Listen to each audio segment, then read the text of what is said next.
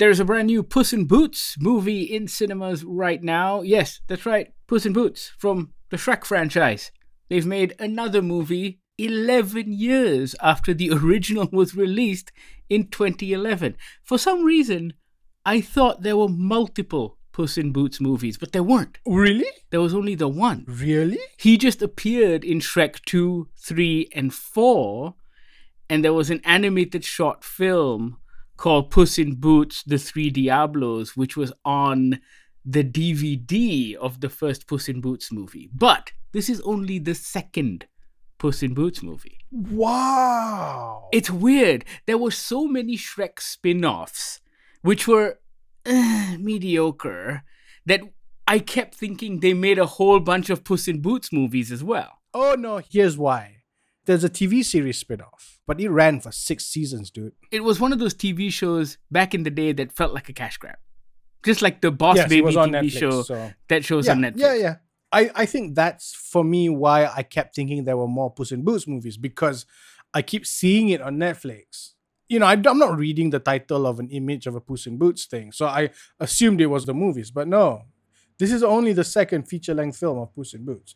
And can I say, it's a really good movie. both the first one and this one were really good films. I thought the first one was a lot of fun as well, and it was a breath of fresh air after the kind of sequel fatigue from the Shrek movies because the Shrek movies kind of leaned into the same joke over and over again. And after a while, it felt like Mike Myers' shtick was getting old. It felt almost like an Adam Sandler movie, right? Meanwhile, I think the Antonio Banderas charm really travels well and it kind of transcends the character. Like, even with this movie, even before anything happens, as soon as you hear Antonio Banderas' voice, you're in. He's just so good. I don't think I've seen the original Puss in Boots. So I'm just going to put that out there. I don't think I've seen the Puss in Boots from 11 bloody years ago. It's on Netflix, friend. It's fine. It's fine. It's okay. The point I'm trying to make is that even if you haven't seen the original Puss in Boots, this one is completely fine to go into, right? There's a Salma Hayek thing from the previous from the previous film, I assume, because she's also in the previous movie. It's irrelevant. They explain it here. It's okay. This movie was a lot of fun. There was a lot of laughs to be had in the cinema. In fact, I think this movie does the whole fairy tale trope homage thing better than the Shrek movies. The Shrek movies were a little more wink, wink, nudge, nudge in your face about Yep. it. This movie is, I wouldn't say subtle, but it has a lot of fun with it. And I think I really Yeah. enjoyed it because you've got Goldilocks and the Three Bears and their crime family. You've got Jack Horner, the kid who liked to stick his thumb in pies, as the bad guy. You've got the big bad wolf, who plays a character in this as well, a very important character in this. And of course, the return, like you said, of Salma Hayek and Kitty Softpaws. The original movie, mind you, back in 2011, was the 11th highest grossing movie of the year. It made over Wait, for realsies? $500 million. So. what? I'm amazed that it took this long for them to put out a sequel because normally when an animated movies makes half a billion dollars, you know there are going to be spin-offs and sequels. That said though, the 6 seasons of the animated series that was on Netflix probably went a long way into keeping this character in the minds of young children. Because I'm sure parents were putting that on for young kids, and so Puss in Boots was at the forefront of their consciousness. So I think this movie will do well among the young kids as well because it's a character that is known. They recognize and they know. Yeah. Like for us, for grown ups, there's already that nostalgia because when Antonio Banderas first played the character in Shrek and showed us his cute little eyes, it was a moment. It was a cultural moment. If there were memes back then, it would be a meme. But there weren't memes back then. I'm aghast and agog at how much I enjoyed this film. Only because I thought the trailer ran very young. I thought the trailer made it seem like a very simple and kind of like dull movie. I got the impression from the from the trailer that this was going to be a a Puss in Boots journey thing where he fights all these different characters on like a boss level kind of situation, right? But no, it's it's a lot more nuanced than that. It's a lot more layered than that. I thought the trailer gave away too much, but it doesn't. It only gives away the first 10 minutes of the film. Yeah. because the yeah, trailer yeah. tells you nothing about the story in the movie and the story is quite interesting so it really leans into the fairy tale element of it as opposed to subverting the fairy tale like shrek does so this one is all about a star that falls from the sky and all of these fairy tale characters are racing to find the star so that they can make one last wish on it when you wish upon a star etc etc even that idea of wishing on a star is really heavy. It's not just a, I want to be rich. I want to be the king of fairy fairyland, you know. It's not even as simple as that. This is like some real sort of emotional depth shit going on, right? And there were moments where I just like my heart sank for characters because there was a real not just stakes, but real emotional weight to what was going on on screen. Yeah, we see and we've seen from the trailer that Puss is is essentially on his last life and and you're right i'm disappointed that that joke as much as i loved it in the trailers was played essentially in its entirety in the film and i was like "Mm, that was a that was a great joke that i thought would have been a great laugh in the cinema had there been more to it as much as that was a big heavy moment for puss himself what happens to the other characters in their own journey to get to this star and get their final wish is also very heavy. There isn't a lot of frivolity in this. But that said, it is also incredibly funny. It is a lot of funny. I think it balances the frivolity and the jokes, and there are a lot of jokes with the kind of pathos that they're trying to convey with this story. Because at the core of it, this is the story of someone who's led a legendary heroic life on his last legs. in his eyes. Well, no, you say in his eyes, but what I like about this character is he does kick ass. He's Oh, no, not the right. Yes, kind yeah. of heroic character who thinks he's a hero, but actually no one else sees it except him. No, no, no. He saves fucking villages from monsters. He like jumps Yeah. through the air and swashbuckles shit.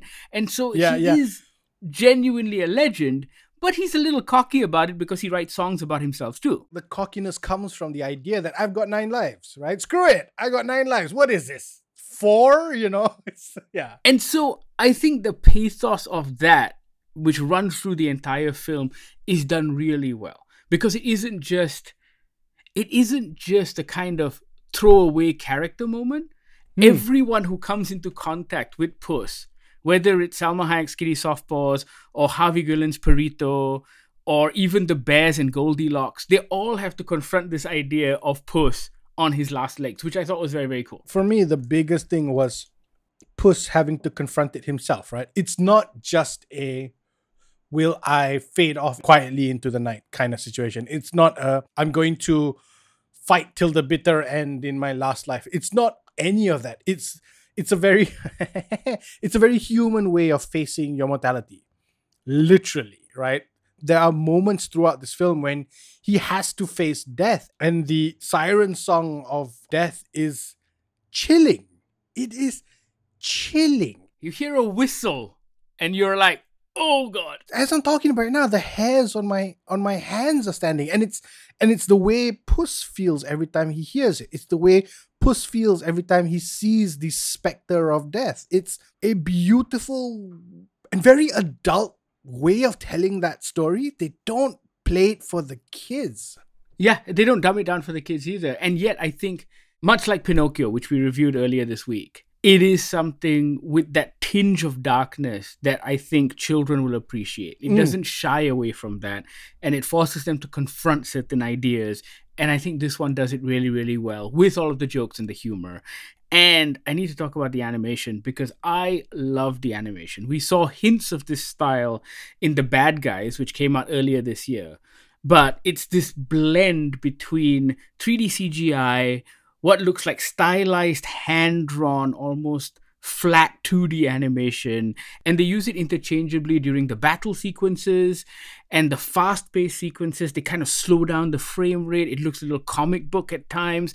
It's a very cool and interesting look. And what I appreciate about it is it feels like everyone now is trying something different. For the longest time, people just saw what Pixar did and copied it. And now you have Paramount with the bad guys and this trying something different. You've got Sony going in a different direction with Spider Verse and the Mitchells versus the Machines. And then you've got Pixar who are doing their own thing and doing the Pixar thing, right? And so it's really nice that as kids or as audience members watching these movies, we actually get to experience different forms of art. For the Yeah. longest time, it felt like 3D CGI animation was just a medium by which to tell the story, and sometimes the artistic side of it gets forgotten, or people don't even talk about it. But when you watch this movie, you will have something to look at, talk about that is different and feels fresh. I love it. I thought it was really, really cool. this really feels like a like a growth from the Spider Verse stuff. You know, remember when we first saw that Spider Man Spider Verse film? That really blew our minds. The way they played with the frame rates between different characters on the same screen when they would cut to the comic book print dots and and and all that sort of real stylized decisions. This feels less showy. It doesn't feel like a hey, look at the cool stuff we're doing for screen. It just is. And in that sense, it feels a lot more natural than, say, something like Mitchell's and the Machines. I think that one felt a little too showy, but this feels completely natural. At times, some of the background stuff, even in the trailer, we see him, we see Puss fighting the big sort of monster thing, and that almost feels a little stop motiony, a little.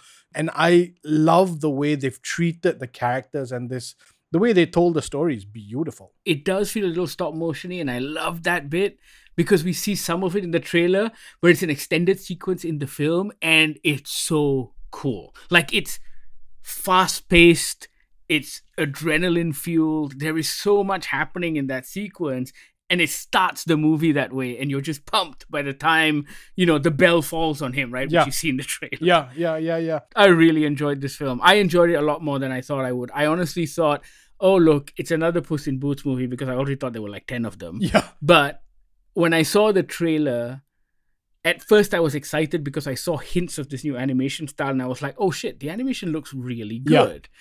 But I was hoping it wasn't going to be another cash grab. Like, I know the Minions movie made a ton of money, but that for me was disappointing because it just felt, yet again, like they're doing the same joke over and over. Yeah. And I think with this Puss in Boots movie, it felt fresh. And you know what? It's not even the minions. I mean, the the one with Krypto the dog and the super pets thing. That was horrible. that was bad. I mean, look. that was so boring. look, look, look. If your kids like it, that's fine, and I think that's okay. What we're trying to say is that Puss in Boots is a movie that both you and your kids will enjoy. It's this idea that this is not to be a dick, but this is cinema, right? They've they've treated it seriously as opposed to just, hey, let's put Kevin Hart as a pit bull and be and he can be the dog Batman. Meh, you know? and that's the sign of a great children's movie, right? Because it lasts throughout the growth of your kid. You can watch The Lion King when you're seven and love it, and you can watch it when you're 47 and still love it because the messaging is still important and the animation's great and the dialogue is wonderful and the script is great and the music's great and all of that stuff still works. And I think with something like Puss in Boots, as a parent, taking your kids to the cinema, and you should take your kids to watch this movie in the cinema because it is incredibly cinematic. But as a parent, you're not going to be sitting there going, What have I done with my life? If anything, it gives you an excuse to watch this movie unironically. Exactly. that should be on the poster by Puss in Boots, a movie that adults can watch unironically. We will reach out to Paramount and give them our pull. cool. Yeah you do that.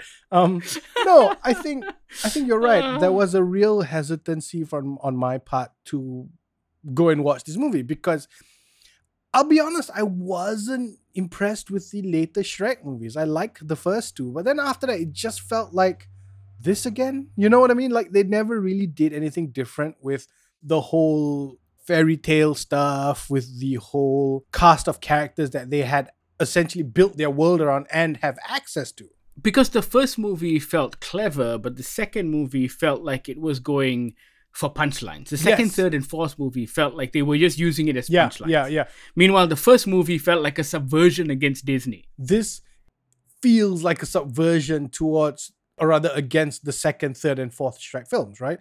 The way they've pulled in all these fairy tale characters in really interesting ways. And again they're not your they're not your big guys. It's not the fairy godmother here. There's no prince charming here. There, I was not expecting to see a certain cricket again in about two weeks, but okay. But the way they've been able to pull those characters together and given them weight and, and reason for being, you know, it's it's really, really funny. The only thing I wasn't able to catch because I just was too lost in everything. Were there 13 people in the baker's dozen? I think there were. Yeah. I think there were because I, I I kept losing count. Yeah, that's the thing. I kept thinking I should have counted, but then people started falling off. So I wasn't sure if the the count should still remain at 13 or were they just diminishing. But at any rate, there's a beautiful baker's dozen joke in there, you know. Um, there's a great Mary Poppins bag joke. Even when villains are being stabbed with unicorn horns, the way they die and explode is the most child friendly way, but also kind of gruesome. It's, oh man, there's so much to love in this film. Check out Puss in Boots: The Last Wish. Take your children to see it. They will have a blast, and so will you. Let us know what you think once you've seen it. You can reach out on all of our social media feeds, GogglerMY. You can also email us on podcast at goggler.my or send us a WhatsApp on the Goggler hotline, 012-524-5208. Thank you so much for listening. This is the Goggler Podcast.